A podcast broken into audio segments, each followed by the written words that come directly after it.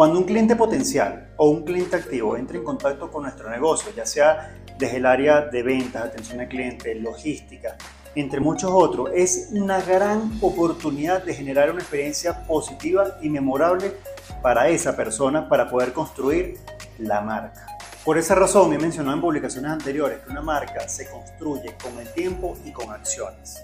Hagamos un ejercicio. Digamos que vamos a un restaurante, hacemos el pedido y nuestra expectativa es que nos llegue la comida en, digamos, en un lapso de 20 minutos, que llegue caliente, que llegue fresca, con buena textura, en fin, que llegue como nosotros queramos que esté. Sin embargo, la comida llega como a la hora, llega fría, desabrida y adicionalmente, al dar la observación al mesero, él mismo nos da una respuesta poco empática. ¿Y qué es lo que sucede en esos momentos? Se empieza a generar un, un gap, una brecha entre nuestras expectativas y la realidad en cuanto a lo que estábamos esperando de la marca y del servicio. Por lo tanto, si queremos construir una marca positiva, una buena reputación, tenemos que asegurarnos que cada uno de los puntos de contacto que tenga un cliente o una persona con nuestro negocio sea realmente positiva. De esa manera podemos construir una marca verdadera y que perdure en el tiempo.